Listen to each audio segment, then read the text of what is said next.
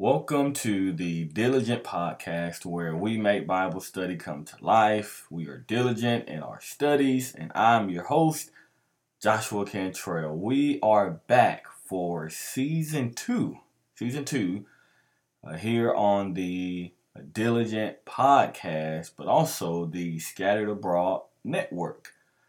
Last year, we just had a, well, the first part of the year, that is, uh, we had just a fantastic time uh, on this podcast asking and answering the question how do you handle? And certainly, uh, we hope, trust, and pray that those episodes were beneficial uh, to you and your faith and your walk with Christ. They certainly uh, were beneficial to me, and uh, and we just hope that you not only took advantage of the material on this podcast, but as we always like to say, on the entire Scattered Abroad network. So much material, so much content available to you uh, and your loved ones, your faith, your walk with Christ, and, and make sure uh, if you have time to go listen to those great hosts, great preachers, uh, great content, and it's all pointing us uh, back to the Father in heaven. Everything we do is to glorify Him and to glorify his church and to make sure the gospel is going forward. So, for season two here on the Diligent podcast, I want to, for this season, season number two, just look at certain certain Bible passages and I want to just dive into those verses and put those verses in their original context. Now, diligent. Diligent for me, you know, I like to give my, my, my own definition sometimes. The word diligent for me carries the idea of diving deep, getting your hands muddy and sticky and and really shaping what it is you're trying to do at that particular time. And I want to do that with the Word of God because context is everything. When we're studying the Bible, context, context, context, context, context. tell the people here at home all the time a verse can never mean what it was never intended to mean.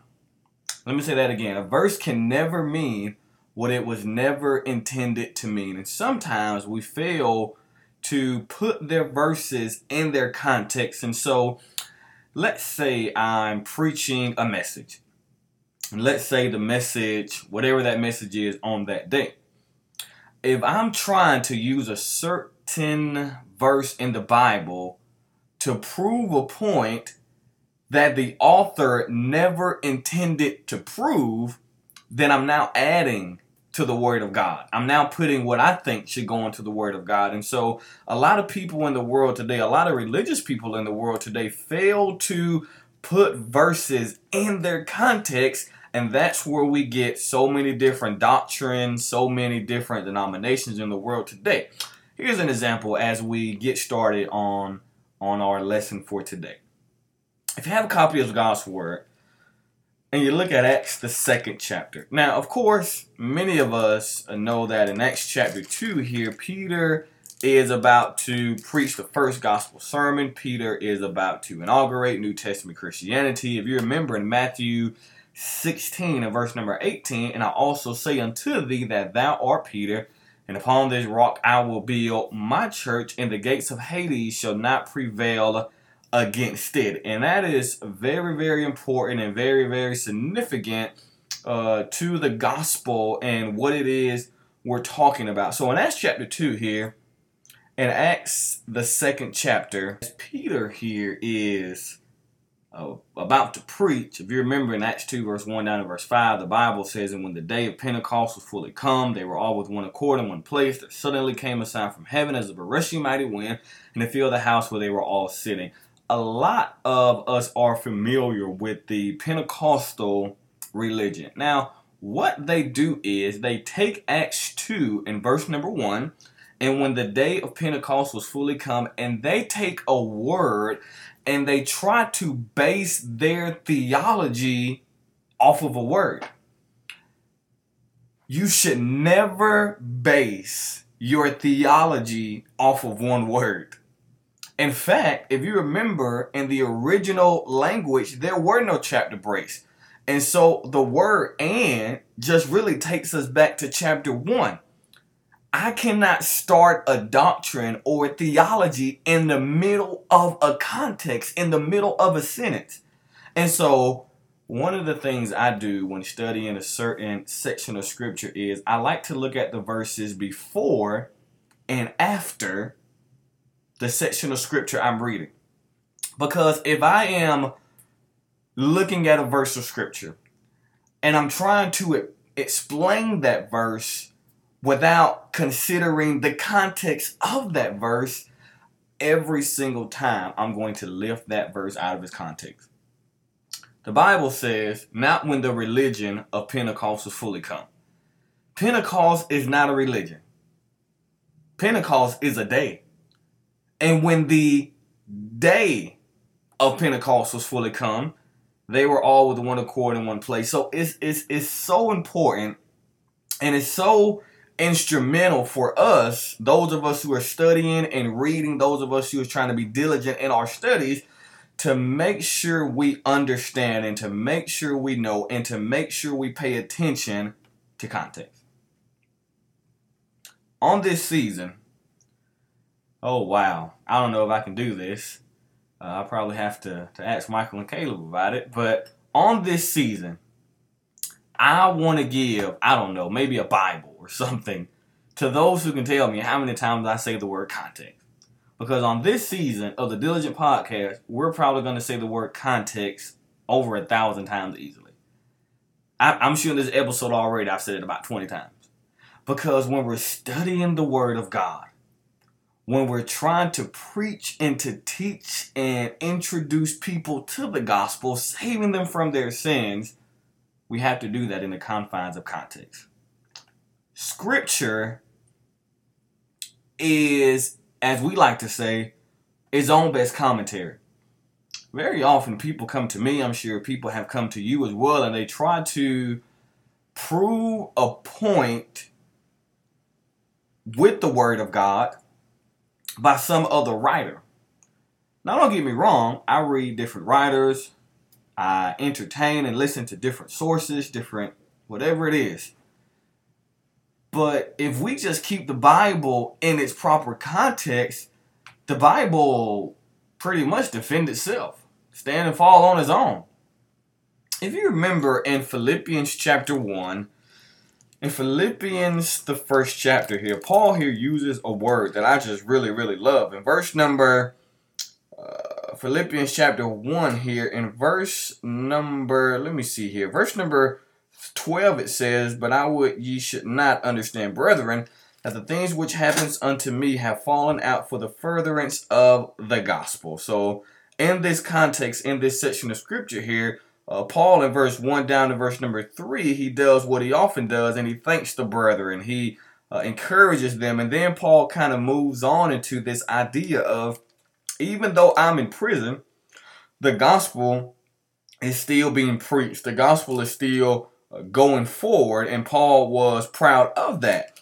But in verse number 17, Paul says here, but the other of love, knowing that I am set for the defense of the gospel. Now, that word set, uh, excuse me, that word defense there is apologia, and you find that word some 24 times in your uh, New Testament. Now, though we don't have time to go through all of those, the one I really want to consider with you is 1 Peter 3, verse 15. Well, Peter says, but sanctify the Lord God in your hearts and be ready always to give what, Peter? An apologia, a defense of the hope that is in you with meekness and also fear. And so here, uh, Paul talks about, and Peter talks about how uh, we have to defend the gospel, defend the word of God. The word of God, as John says in John 10, the scripture cannot be broken. So the word of God will defend itself if we keep verses in its proper context. Context, context, context. And so, when we're considering certain verses in the Bible, and again, this season, uh, we're going to just go through uh, so many different verses in the Bible, putting them in their context, knowing how we can dig deep, dig a little deeper uh, to help us uh, understand those verses a little more. One of the ones I also want to share with you on this episode is James chapter 1. If you remember in James chapter 1, a very, very powerful uh, book there, but in James chapter 1 there, consider with me what James does in James chapter 1 and verse number 25.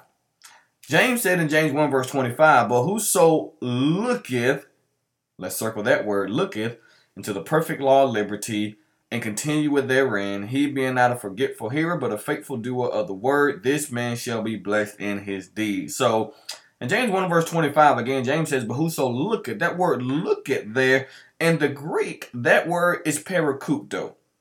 Now, if you want to have a better understanding of what that word means, all you have to do is run over to John chapter 20, verse number 4 and 5. You see, it is in because the Bible says here in John chapter 20 and verse number 4, beginning verse number 3, Peter therefore went forth out. Peter therefore went forth, and that other disciple, and came to the sepulchre. Verse 4 says, So they ran both together, and the other disciple did outran Peter, and came first to the sepulchre. And the Bible says, and he what? Stooping down, same Greek word in James 1 verse 25. And so in John 20 and verse number 4, uh, John says, but whoso, but, but he looketh, or he parakupto. The same word is found in James 1 verse 25. So James says, but whoso will look, but whoso will stoop down, but whoso will take a real investigative look into the word of God, he says, this man or that man shall be blessed in his deed. Let me ask you when you're studying the Bible, are we being diligent? Are we stooping down and allowing the word of God to prick us or to move us to do what God has called us to do? The Bible is such an amazing book. As I like to say, the Bible is the only book that gives us a reason to live, and it's the only book that gives us a hope for dying. We have the victory in Jesus because of what he has done for us. I love the Bible. I love the Word of God. I love what it means to me. I love how it convicts me, how it challenges me, but also how it motivates me, how it encourages me to be less of myself and more like my God. Being diligent in our studies. And again, this season, this is just the first episode. But this season, the second season, we are going to just look at certain verses in the Bible and put them in their context. And I've come to realize from this study, from preaching the Word of God, when we are diligent and when we preach the Word of God, when we make application to the Word of God, we can certainly make the Word of God come to life. Context plus application equals relevance. Context, context, context. Thank you so much for tuning in to another episode of the Diligent Podcast where we make Bible study come to life. We are diligent in our in our studies, in our desires to be more like our God.